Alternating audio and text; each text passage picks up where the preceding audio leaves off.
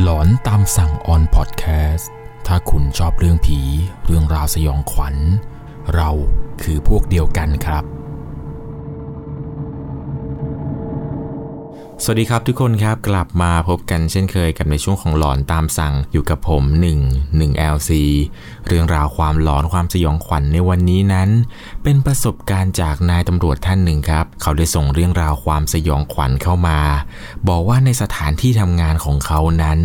มันมีเรื่องราวความหลอน เรื่องราวลี้ลับเรื่องราวอะไรต่างๆ ที่เกิดขึ้นที่มันไม่สามารถที่จะพิสูจน์ได้มากมายเลย เรียกได้ว่าแต่ละเหตุการณ์นี้นั้นทำเอาคนที่ทำงานอยู่ที่นี่เนี่ยจะต้องจิตแข็งหน่อยแหละครับ ถึงจะอยู่ที่นี่ได้นาน ซึ่งเรื่องราวความสยองขวัญที่ส่งเข้ามานี้นั้น มีมากถึง 8 เหตุการณ์เลยครับ ที่เกิดขึ้นในสถานที่ทำงานของเขาสำหรับเรื่องราวเรื่องนี้นะครับ จะต้องใช้วิจารณญาณในการรับชมรับฟังให้ดีๆ เพราะว่าเรื่องราวเรื่องนี้ครับ เป็นเหมือนกับว่า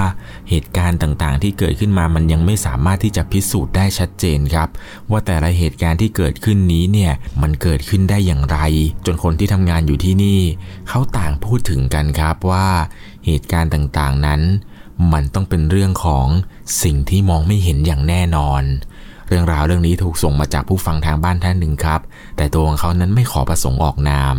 ผมจะให้นามสมมุติเขาว่าคุณก้องก็แล้วกันครับ คุณก้องเนี่ยบอกว่าตัวเขานั้นเป็นคนอำเภอหาดใหญ่ พอหลังจากที่เรียนจบแล้วเนี่ยก็มาหางานทำสุดท้ายได้มาทำงานอยู่กับตำรวจหน่วยหนึ่ง ในที่ทำงานเนี่ยก็จะมีข้าราชการตำรวจเกือบจะทุกระดับชั้น มีตั้งแต่พนักงานประจำพนักงานลูกจ้างอะไรหลายอัตรา ออฟฟิศที่เขาทำงานนี้นะครับจะตั้งอยู่ในบริเวณเดียวกันกับสถานีตำรวจ ซึ่งบริเวณรอบๆ สถานีตำรวจนั้น ก็จะมีอยู่หลายอาคารครับแต่ละอาคารเนี่ยก็ประจำของแต่ละหน่วยงานไป เช่นว่าอาคารนี้เป็นสถานีตำรวจ ถัดไปเป็นอาคารของตอมอ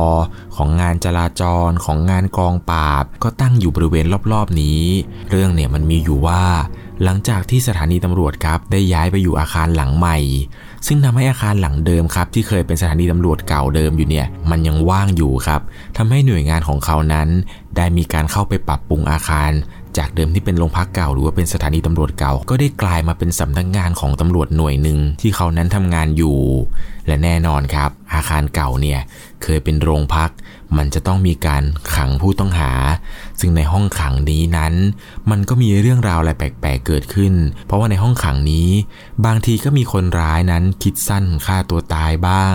เสียชีวิตจากการทะเลาะกันในห้องขังบ้าง จากโรคประจำตัวบ้างอะไรต่างๆ แต่เดิมก่อนที่เขาจะมีการย้ายไปเนี่ยพวกเรื่องราวสยองขวัญที่เกิดขึ้นในห้องขังก็มีความสยองขวัญอยู่แล้ว ซึ่งหน่วยงานของเขาที่เข้ามาใช้อาคารนี้ทำเป็นสำนักงานนั้น เขาบอกว่า ห้องขังเก่าเนี่ยครับยังคงเก็บเอาไว้ ยังไม่มีการทุบ ที่หน่วยงานเนี่ยใช้เป็นห้องสำหรับเก็บเอกสาร เก็บข้าวของสำคัญอะไรต่างๆ ซึ่งหน่วยงานของเขาที่ทำงานอยู่นี้ เอกสารค่อนข้างจะเยอะครับ ก็เลยมีการดัดแปลงเอาห้องขังนี้ มาทำเป็นห้องเก็บเอกสารซะเลย เพราะว่าห้องขังนี้นั้น มันเป็นห้องขังที่ปิดทึบครับมีช่องระบายอากาศเล็กๆอยู่ ซึ่งบรรยากาศในตอนกลางวันเนี่ย มันค่อนข้างที่จะวังเวงมากๆครับ เพราะว่าห้องขังนี้นั้นเป็นห้องขังร้างคนเดียว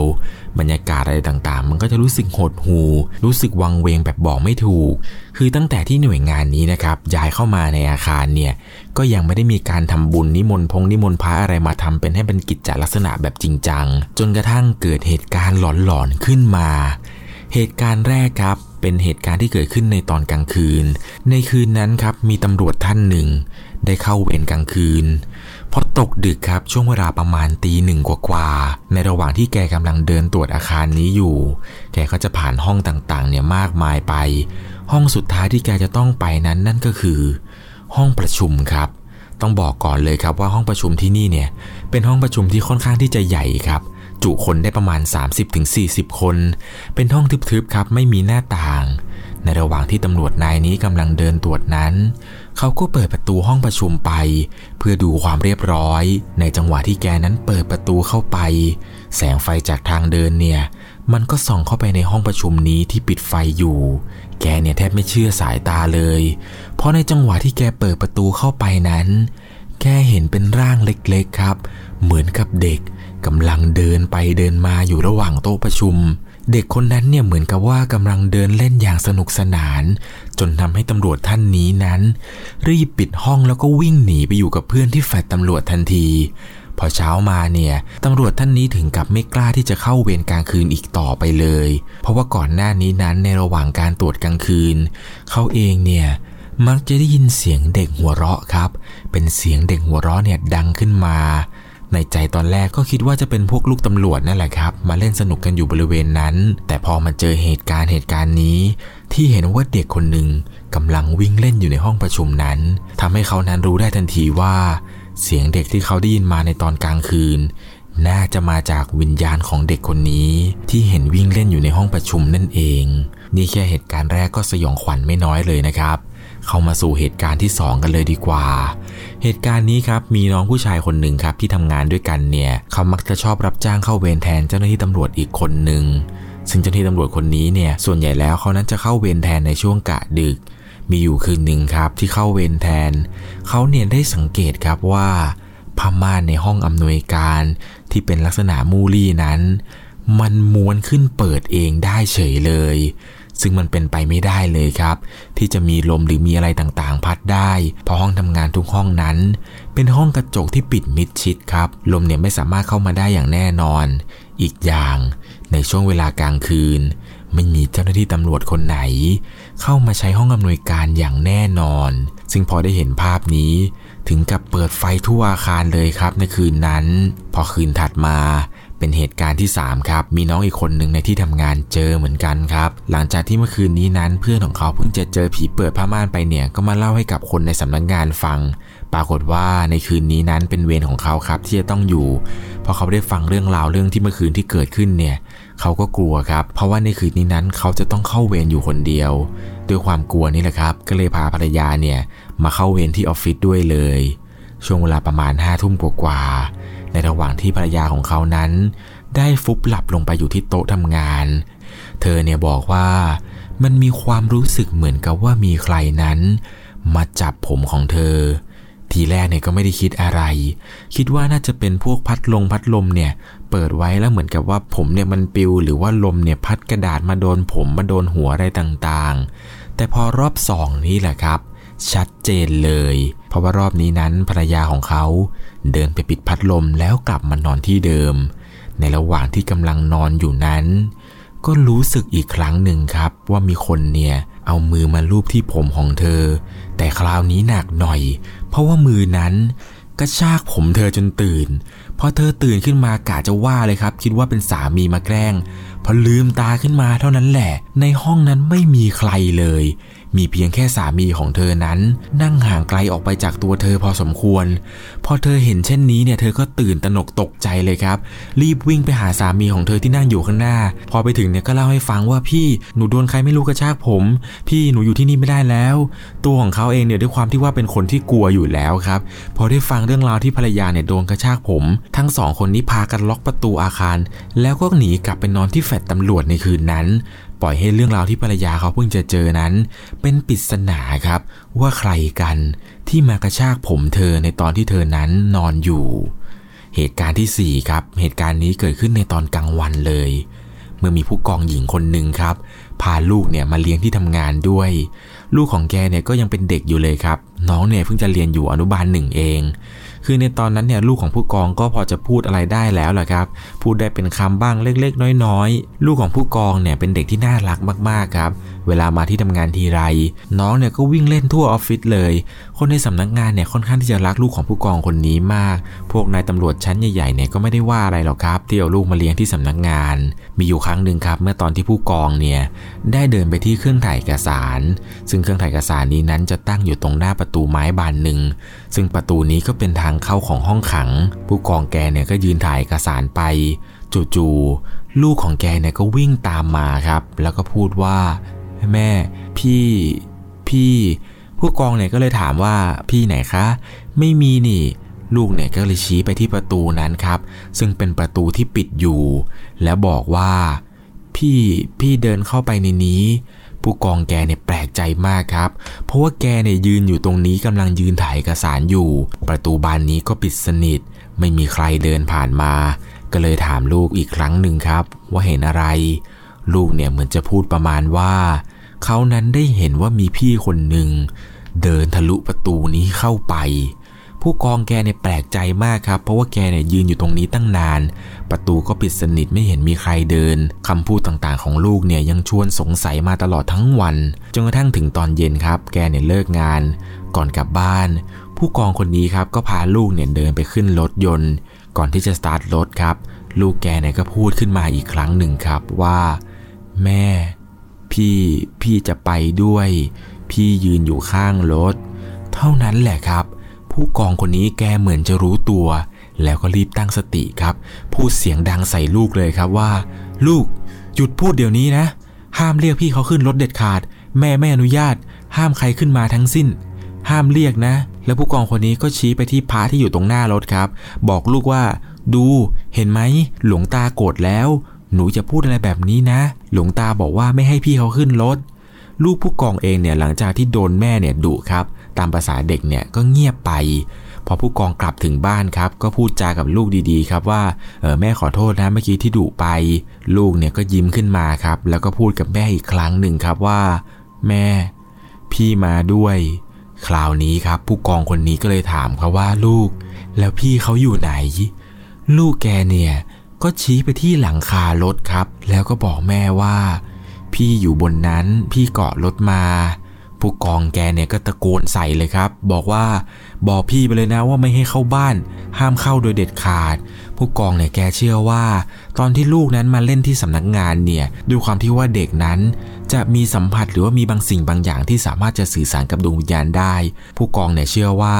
ลูกของแกเนี่ยเห็นผู้ชายคนนี้น่าจะประมาณว่าตอนที่เจอที่สำนักงานเนี่ยอาจจะไปเผลอพูดเชิญชวนให้มาเล่นด้วย จนสุดท้าย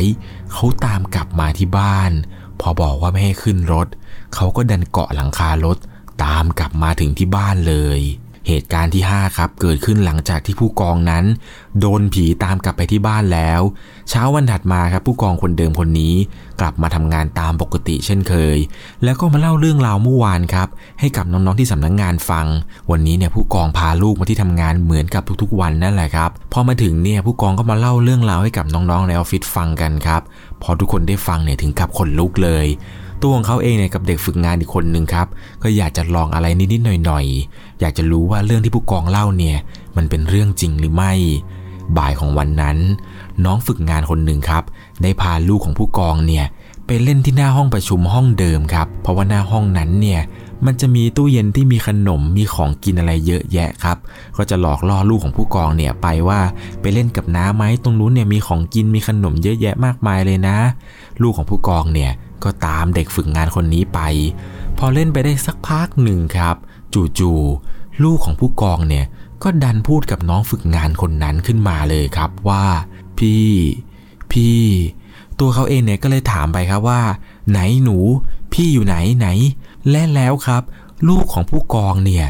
ก็ชี้ไปทางโต๊ะกินข้าว หลังจากนั้นตัวของเขากับเด็กฝึกงาน แล้วก็ลูกของผู้กองเนี่ยก็เดินกันไปที่โต๊ะกินข้าวครับ พอไปถึงโต๊ะกินข้าวเนี่ยก็ถามว่าไหนไหนพี่อยู่ไหนแล้วหนู คราวนี้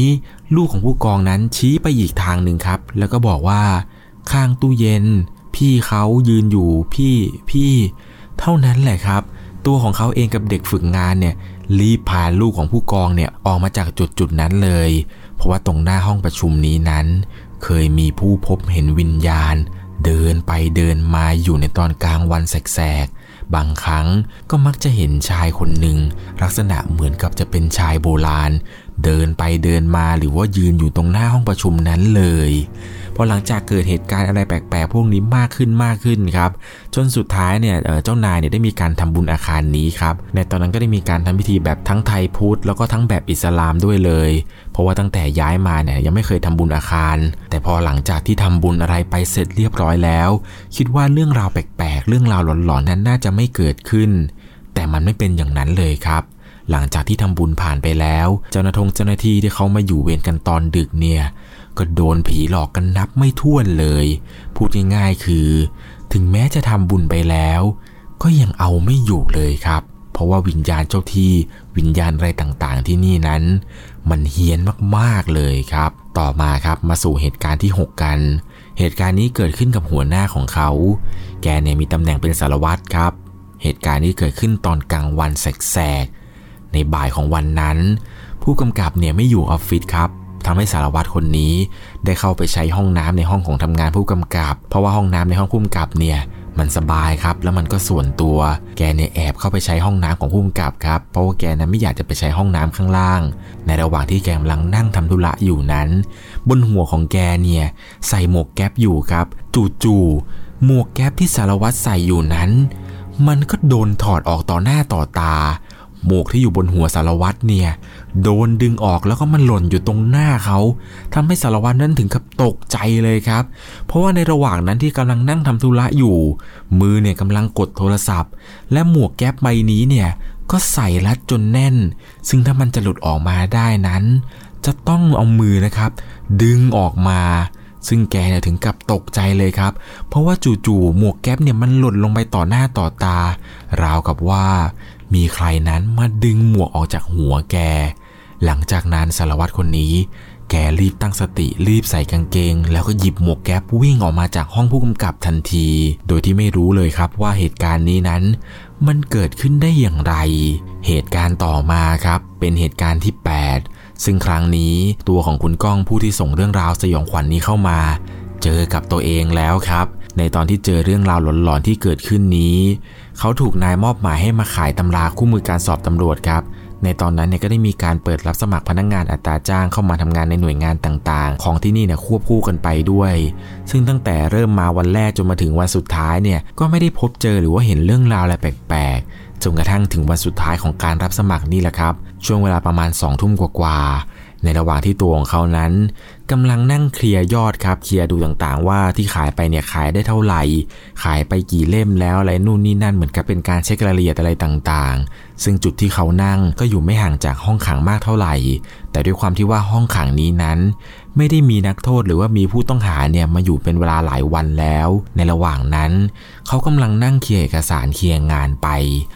จู่ๆ ก็ได้ยินเสียงครับ เป็นเสียงคนเดินอยู่บนพื้น เป็นเสียงคนเดินที่ไม่ได้ใส่รองเท้า เสียงที่ได้ยินนั้นเป็นเสียงเท้าเปล่า เดินกระทบกับพื้นดังเปาะ แปะเปาะ แปะ ดังวนเดินไปเดินมาอยู่ในห้องขัง ในตอนนั้นเนี่ยก็พยายามตั้งใจฟังครับ ว่าเสียงที่ได้ยินนี้เนี่ยมันมาจากไหน ปรากฏว่า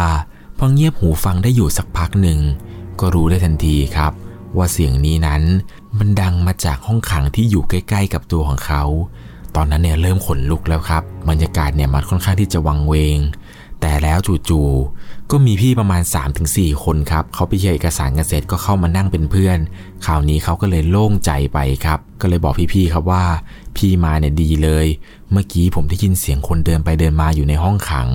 พี่ๆเนี่ยก็ลองช่วยกันเงียบฟังดูครับ แต่ปรากฏว่าก็ไม่ได้ยินเสียงคนเดินหรือว่าเสียงอะไรในห้องขังนั้นอีกเลย มาสู่เหตุการณ์สุดท้ายครับ เหตุการณ์ที่ 8 เป็นเหมือนกับจุดพีคเป็นเหมือนกับบทสรุปในเหตุการณ์ทั้งหมดทั้งมวลที่เกิดเรื่องราวหลอนๆนี้ขึ้นมา มีอยู่คืนหนึ่งครับที่เจ้าหน้าที่คนที่แฟนเขาเนี่ยโดนดึงผม แล้วก็พากันล็อกห้องวิ่งหนีกลับไปนอนที่แฟลตเนี่ยมาเข้าเวรครับ แต่คราวนี้นะไม่ได้พาภรรยามารอบนี้ เจ้าหน้าที่คนนี้นี่แหละครับ พาร่างทรงมา เพื่อที่จะมาสื่อสารกับวิญญาณเลย ในคืนนี้ครับมีเจ้าหน้าที่คนหนึ่งเขารู้ว่าเจ้าหน้าที่คนนี้เนี่ยจะพาร่างทรงมา เขาก็อยากจะมาเห็นอยากจะมารู้เหมือนกัน ว่าเรื่องราวแปลกๆที่เกิดขึ้นในสำนักงงานของเราเนี่ยมันมีอะไรกันแน่ ก็พาร่างทรงนี้ครับ เดินดูบริเวณรอบๆ ห้องขังที่เป็นห้องขังร้าง พอเข้าไปในห้องขังตอนนั้นครับ เวลาประมาณเกือบจะเที่ยงคืนแล้ว บรรยากาศเนี่ยค่อนข้างที่จะน่ากลัวพอสมควร ด้วยความที่ว่าห้องขังนี้มันเป็นห้องขังปิดทึบครับ อากาศเนี่ยค่อนข้างที่จะอบอ้าวหน่อย ในระหว่างที่ร่างทรงนั้นกำลังเดินไปเดินมา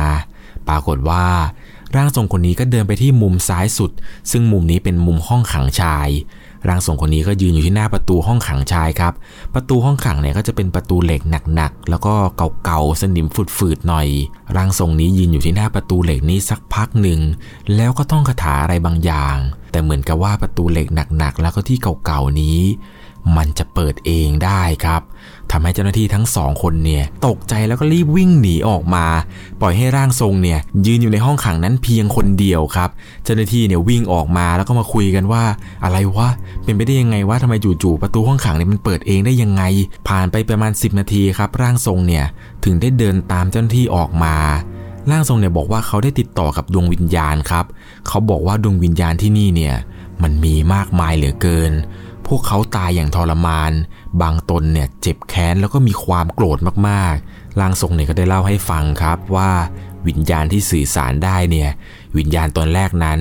เขาเรียกตนเองว่าเจ้าแม่จามจุลี เพราะว่าฝั่งตรงข้ามของสถานีตำรวจเนี่ยมันมีต้นจามจุลีต้นหนึ่งครับ ตั้งอยู่เคยมีการทำพิธีจนเจ้าแม่เนี่ยอยู่ไม่ได้ แล้วก็มาสิงอยู่ในอาคารหลังนี้แทน วิญญาณตนที่สองที่ร่างทรงเนี่ยสื่อสารได้คือ กุมารทองครับ กุมารทองตัวนี้ติดอยู่ที่นี่เนี่ยนานมากแล้ว คาดว่าน่าจะเป็นของตำรวจนายหนึ่งที่เคยทำงานอยู่ที่นี่ก่อนที่จะมีการย้ายสอนอใหม่ วิญญาณของกุมารทองนี้นั้น เขาเนี่ยน่าจะไม่ได้เชิญตามไปด้วย เพราะว่าวิญญาณกุมารทอง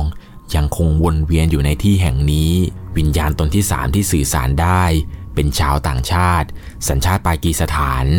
เมื่อก่อนเนี่ยเขาถูกจับที่นี่ครับ แล้วก็ได้ผูกคอตายในห้องขังนี้ ก่อนที่เขาจะผูกคอนั้น เขาได้กรีดนิ้วตัวเองครับ เอาเลือดเนี่ย มาเขียนเป็นเบอร์โทรเอาไว้ที่ผนังห้องขัง ตอนนั้นเนี่ยร่างทรงก็พาเจ้าหน้าที่ทั้งสองคนเนี่ยไปดูครับ เอาไฟฉายจากโทรศัพท์เนี่ยไปส่องดูที่ผนังห้องขัง ปรากฏว่าก็มีคราบเลือดที่เป็นเบอร์โทร แต่ว่ามันเป็นเบอร์โทรที่จางๆมากครับ เป็นเหมือนกับว่ามีใครนั้น เอาอะไรมาเขียน ร่างทรงบอกว่า นี่แหละ คือเลือดที่เขาเขียนเบอร์โทรไว้ ซึ่งมันเป็นเลือดที่แห้งแล้วมันจะออกเป็นสีดำๆเป็นแบบสีจางๆหน่อย ตอนนั้นเจ้าหน้าที่ทั้งสองคนเนี่ยก็ได้จดเบอร์โทรนั้นเอาไปซื้อหวยกัน แล้วก็ยังมีวิญญาณอื่นๆ อีกมากมายเลยครับ ที่สามารถสื่อสารได้ บางคนเนี่ยเป็นพม่าถูกจับมา แล้วก็มาป่วยตายอยู่ในห้องขังไม่ยอมไปไหน วิญญาณบางตนเนี่ยมีความแค้น ร่างทรงเนี่ยได้ถามว่า ถ้าพาไปที่ที่สบายกว่านี้จะไปไหม แต่เหมือนกับว่าพวกวิญญาณที่อยู่ในที่นี้นะครับ ไม่ไปครับ เพราะว่าพวกเขานั้นมีความโกรธแค้นกับสถานที่แห่งนี้มากๆ มีแต่เจ้าแม่จามจุลีนี่แหละครับ ที่จะยอมไปกับร่างทรงคนนี้ และร่างทรงเนี่ยก็ได้ทำการขอตกลงกับดวงวิญญาณว่า ถ้าอยู่ที่นี่ต่างคนต่างอยู่ อย่ามารบกวนเจ้าหน้าที่เพราะเขาทำงานกัน หลังจากวันนั้นที่ร่างทรงมาทำการสื่อสารมาพูดคุยกับดวงวิญญาณอะไรให้เนี่ย ก็ไม่มีใครพบเจอเรื่องราวหลอนๆหรือว่าเรื่องราวแปลกๆอีกเลยครับ เจ้าหน้าที่ที่มาอยู่เวรกลางคืนเนี่ยก็อยู่กันได้ตามปกติ ไม่เคยมีใครพบเห็น หรือว่าพบเจอเรื่องราวหลอนๆเรื่องราวแปลกๆอีกเลย เป็นอย่างไรกันบ้างครับกับเรื่องราวหลอนๆที่เกิดขึ้นในสถานที่แห่งนี้ ใครจะไปคิดล่ะครับว่าจะมีเรื่องราวหลอนๆ เรื่องราวแปลกๆ เกิดขึ้นในสถานีตำรวจแห่งนี้ได้ อย่างที่ผมบอกเลยครับ จะอยู่ที่นี่ให้ได้จริง ๆ เนี่ยจิตต้องแข็งมากๆเลยนะครับ เพราะว่าเรื่องราวแปลกๆ เรื่องราวอะไรต่างๆ ที่เกิดขึ้นนี้ทำเอาตำรวจหลายนายทำเอาพนักงงานหลาย ๆ คนที่ทำงานที่นี่เนี่ยต่างพากันขนหัวลุกกันเลยแหละครับ ในคลิปนี้ถ้าเกิดมีเจ้าหน้าที่ที่ทำงานอยู่ที่นี่เนี่ยได้ฟังเรื่องราวหลอนๆที่ผมเล่าให้ฟัง แล้วปรากฏว่า มีเรื่องราวแปลกๆ ที่เจอมาเหมือนกัน อยากจะมาถ่ายทอดอยากจะมาแชร์ ลองคอมเมนต์ให้ทุกคนนั้นได้อ่านกันหน่อยนะครับ ว่าคุณเองนั้นก็พบเจอเรื่องราวหลอนๆ ในสถานที่แห่งนี้เหมือนกัน ก่อนจากกันไปในวันนี้ ถ้าคุณชอบเรื่องผี เรื่องราวสยองขวัญ